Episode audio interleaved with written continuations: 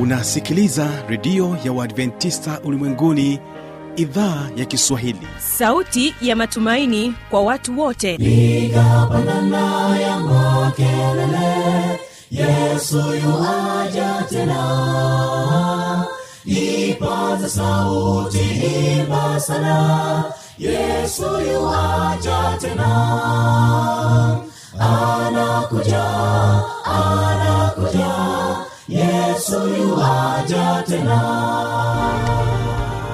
Hii ni sauti ya matumaini kwa watu wote.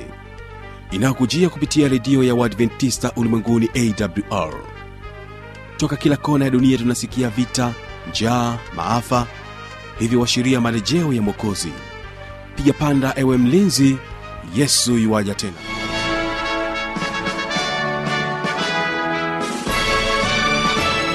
hujambo na karibu katika matangazo kupitia idhaa ya kiswahili ya redio adventist ulimwenguni awr inayokutangazia kutokea morogoro kwa masafa mafupi ya mita bendi 25 mpendo wa msikilizaji endelea kuungana nami kupitia awr tanzania na kupitia kisima fm masafa ya 89.7 kutokea kule nchini kenya. Hilo msikilizaji endelea kuungana nami mtangazaji wako kibaga mwaipaja nikiwa msimamizi wa matangazo hii leo. Na kumbuka unaendelea kunipata kupitia mtandao wetu wa www org. Tutakuwa na kipindi kizuri cha watoto wetu na katika kipindi hiki tutakuwa na kisa kizuri cha este lakini pia tutaweza kubarikiwa na wanafunzi wa shule ya la miriam iliyopo hapa mkoani morogoro. Naamini ya kwamba watatubariki sana katika kipindi hiki. Mordekai alimchukua esta na kumlea. Na hapo kulikuwa na mfalme aliyekuwa anaitwa asuelo asuelo alikuwa na mke wake ambaye alikuwa anaitwa vashti na pia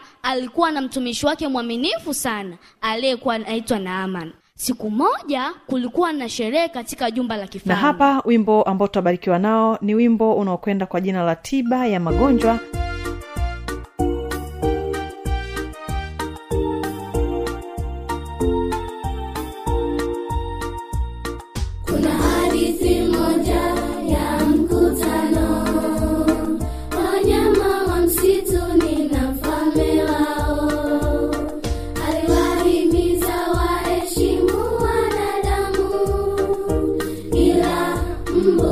away.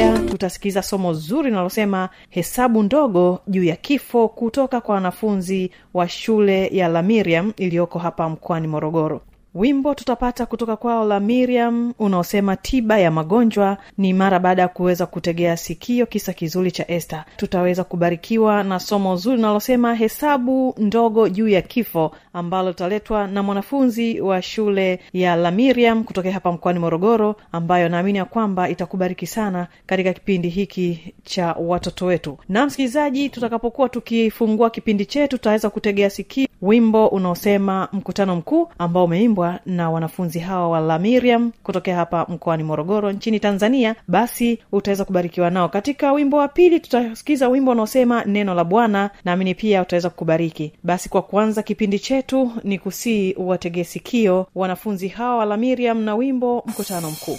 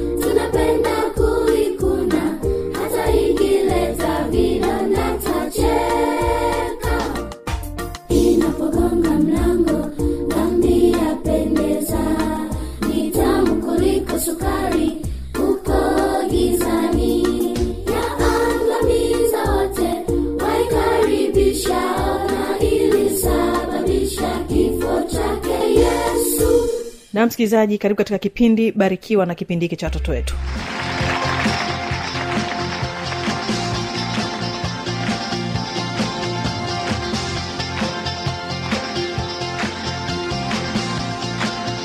Habarini watoto. Leo nipo hapa kuelezea kisa cha esta esta alipokuwa mdogo kwa bahati mbaya alifiwa na wazazi wake wote wawili. Je kati yenu hapa ni nani amefiwa na wazazi wake wote wawili esta alikuwa na mjomba wake aliyekuwa anaitwa mordekai. Mordekai alimchukua esta na kumlea. Na hapo kulikuwa na mfalme aliyekuwa anaitwa asuelo asuelo alikuwa na mke wake ambaye alikuwa anaitwa vashti. Na pia alikuwa na mtumishi wake mwaminifu sana aliyekuwa anaitwa naaman siku moja kulikuwa na sherehe katika jumba la kifalme. Na mfalme aliwaalika maakida wote na wote wakafika katika ile sherehe. Walikula walikunywa mpaka wakasaza. Na pia mfalme aliwaza akasema akamtuma mtumishi wake mmoja akamwambia nendeni mkamlete malkia wangu hapa. Mtumishi alipokwenda kumwambia malkia malkia alikataa. Na taarifa zilipomfikia mfalme mfalme alikasirika sana mnaelewa watoto? Mfalme alikasirika alikasirika sana. Na pia akaamuru na kusema kuanzia leo vashti siyo mke wangu tena na namvua umalkia. Vashti aliondoka katika jumba la kifalme. Na maakida wake wa mfalme walimshauri mfalme kuwa atafute mke mwingine. Mfalme alikubali na kutoa tangazo. Mbiwi zikapigwa na watu wakaambiwa kuwa mfalme anataka kuoa mke mwingine siku ilipofika wasichana wengi walienda katika jumba la kifalme na kupanga mstari. Lakini este naye alikuwepo pia. Wasichana wengi walipita mbele ya mfalme. Lakini ilipofika zamia este este alikuwa ni mrembo sana. Naelewa watoto? Esta alikuwa ni mrembo kupita wasichana wote. Na mfalme alimpenda esta na akamwambia kuanzia leo wewe ndiye utakayekuwa malkia wangu. Siku zikaenda na naaman kwa kuwa alikuwa ni mtumishi mwaminifu kwa mfalme alipandishwa cheo na kuwa kiongozi mkubwa mbele ya maakida wale wote. Na naaman kwa kuwa alipandishwa cheo alitoa tangazo watu wote wamsujudie yeye. Watu wote walimsujudia lakini kasoro mtu mmoja na kabila moja. Kabila la wayahudi halikumsujudia naaman wala mordekai ambaye ni mjombake esta akumsujudikia naaman. Naaman alipopelekewa taarifa hizo alikasirika sana na kwenda kumwambia mfalme. Akamwambia mfalme kuwa kuna kabila moja na mtu mmoja wananisumbua sana. Wanapinga amri yako mfalme. Mfalme akasema fanya unavyotaka wewe kwa kuwa wewe ni mtumishi wangu bora. Naamani akasema nataka hilo kabila na huyo mtu wauawe haraka sana. Mfalme akasema sawa basi naaman akaondoka na akafurahi sana. Lakini taarifa zilipowafikia kina mordekai mordekai alienda kuzungumza na malkia esta malkia esta aliwaza sana ni nini atakifanya na kuwaokoa kabila lake. Lakini bila kukata tamaa alimwomba mungu. Na kabila hilo lilimwomba mungu pia.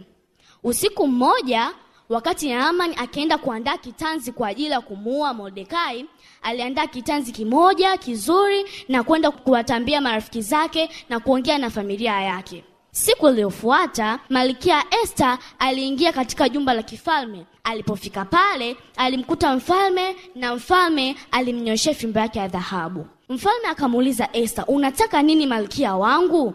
Esta akamwambia leo jioni nitaandaa sherehe. Ninaomba uje wewe pamoja na mtumishi wako aman. Mfalme alikubali. Malkia esta aliondoka na kwenda kwake na kuandaa hiyo karamu. Jioni ilipofika Mfalme pamoja na, Aman walienda pale na kukuta vitu vingi vimeandaliwa. Walikunywa, wakala pia. Mfalme akamuuliza tena malkia wake, malkia wangu Esther, ni nini unataka? Hata nusu ufalme wangu ninaweza nikakupatia wewe. Malkia Esther akajibu akasema, kuna mtu anatusumbua sana, anataka kuua kabila langu na familia yangu. Mfalme akasema, ni nani huyo? Malkia Esther akamjibu akamwambia, ni mtumishi wako Naaman ndiye anayetaka kuangamiza kabila langu na familia yangu.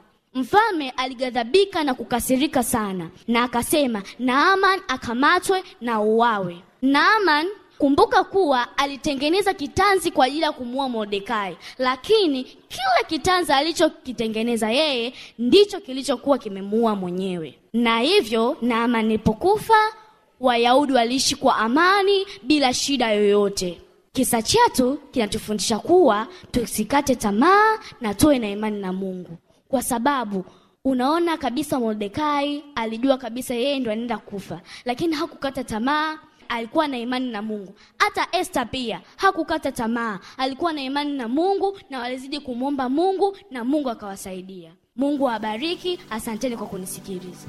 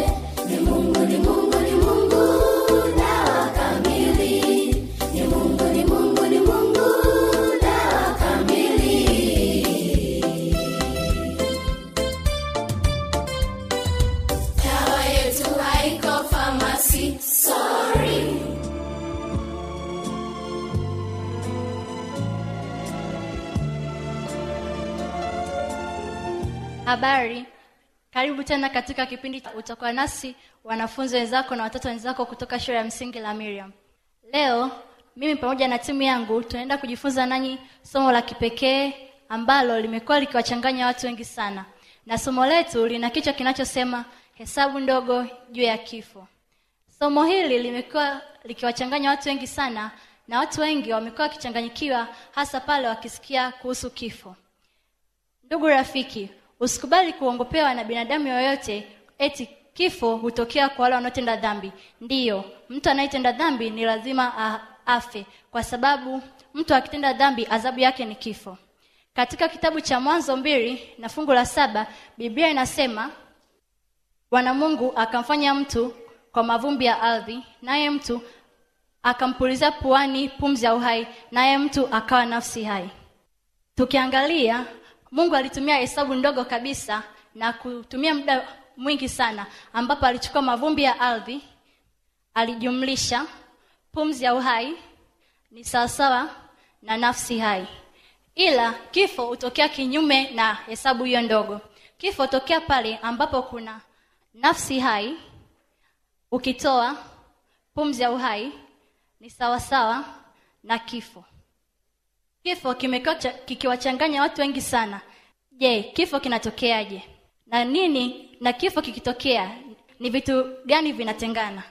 Mavumbi ya ardhi hutengana na roho, na watu wengi wamekuwa wakichanganyikiwa kuhusu mavumbi ya ardhi na roho. Mavumbi ya ardhi ni vitu tofauti na roho. Mavumbi ya ardhi ni sawasawa na mavumbi ya ardhi ni sawasawa na mwili ambapo katika lugha ya Kiebrania mavumbi ya ardhi ni nefesh, ambayo hii nefesh ni sawasawa na mwili, ambayo pia ni sawasawa na mavumbi ya ardhi, na roho sawasawa na pumzi ya uhai. Na katika lugha ya Kiebrania roho ama pumzi ya uhai inaitwa ruach, ambayo ruach ni sawasawa na pumzi ya uhai, ambayo pia ni sawasawa na roho. Ndugu rafiki, usikubali kuchanganyikiwa kuhusu mavumbi ya ardhi na roho. Hivi vitu havina uhusiano pale vikitengana ama kifo kikitokea, ila uhusiano wake uko pale vikiungana ama vikiundwa pamoja ili mtu kuwa nafsi hai. Sasa mavumbi ya ardhi ni sawasawa na mwili. Huu mwili ni mimi na wewe. Mimi siwezi kuitwa binadamu kama sina nafsi hai. Mimi siwezi kuitwa binadamu kama sina pumzi ya uhai. Mtu anaitwa nafsi hai, ambayo nafsi hai ni sawasawa na kiumbe hai. Pia kiumbe hai ni sawasawa na mtu. Hii nefesh ni lugha ya Kiebrania ya mavumbi ya ardhi. Kwa hiyo kiumbe hai atakuwa ni sawasawa na mtu, ambapo mtu mpaka kuitwa jina la nafsi hai ni lazima awe na pumzi ya uhai. Nafsi pia ni sawasawa na mtu. Nafsi ni mtu bila ya pumzi ya uhai. Kwa hiyo mtu akikosa pumzi ya uhai, huyo atakuwa ni mfu, ambapo hapo ndipo kifo kinatokea. Watu wengi wamekuwa wakichanganyikiwa sana na je, nini huwa kinaenda mbinguni na nini kinabaki ardhini? Katika kitabu cha Mhubiri kumi na mbili fungu la saba Biblia inasema mavumbi ya ardhi yatabaki nchini kama yalivyokuwa, na roho itamrudia Bwana aliyeitoa.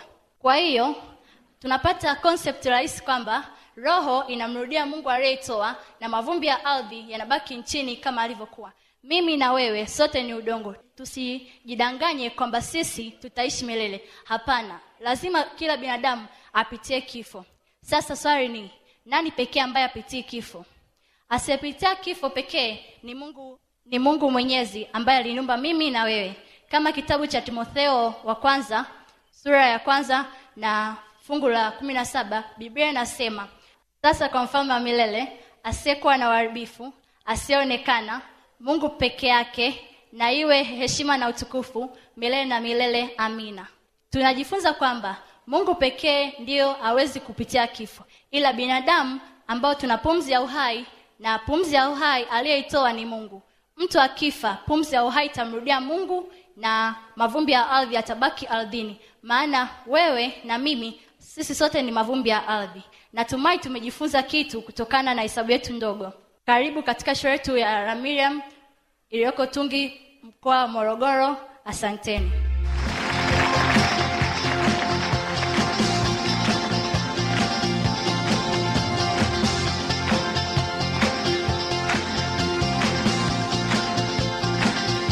kesho ni vijana na maisha. Kwa maoni ushauri changamoto anwani hii hapa ya kuniandikia. Anakuja anakuja. Yesu tena. Na hii ni awr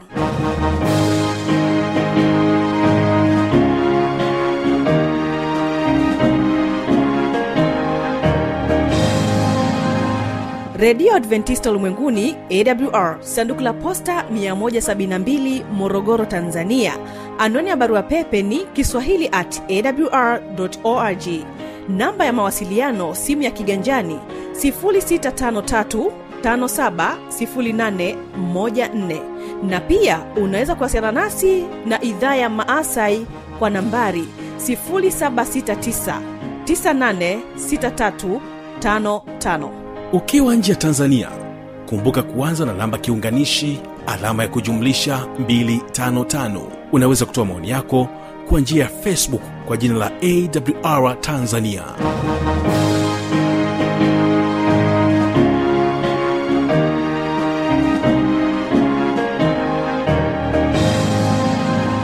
Napotoka hapa studio barikiwa na wimbo kutoka kwao la miriam wanakwambia neno la bwana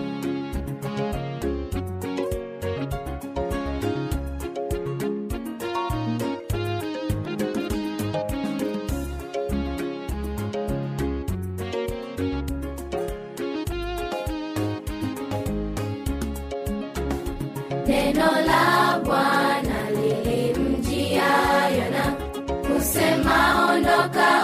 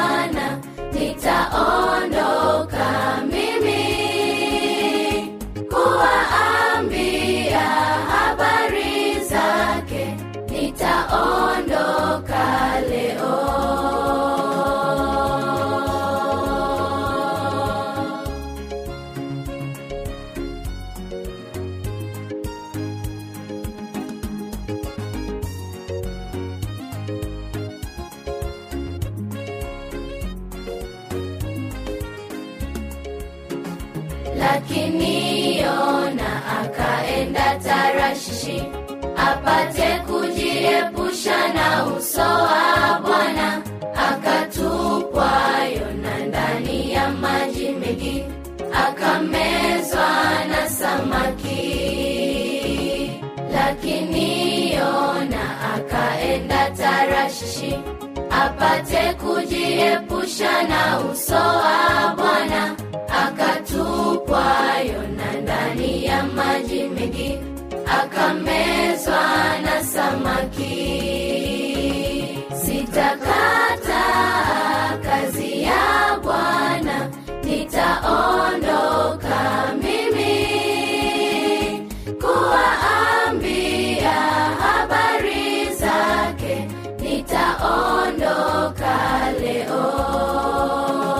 Sitakata kazi ya bwana nitaondoka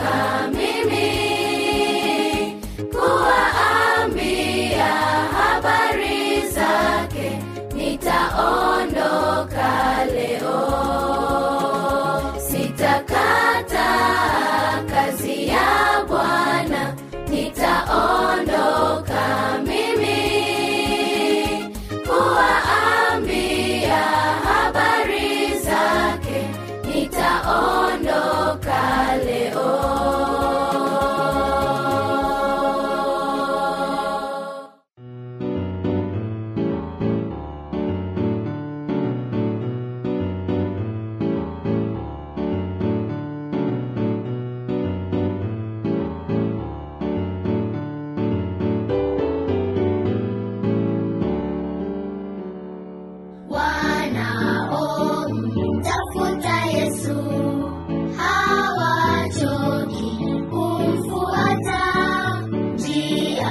morning, good day.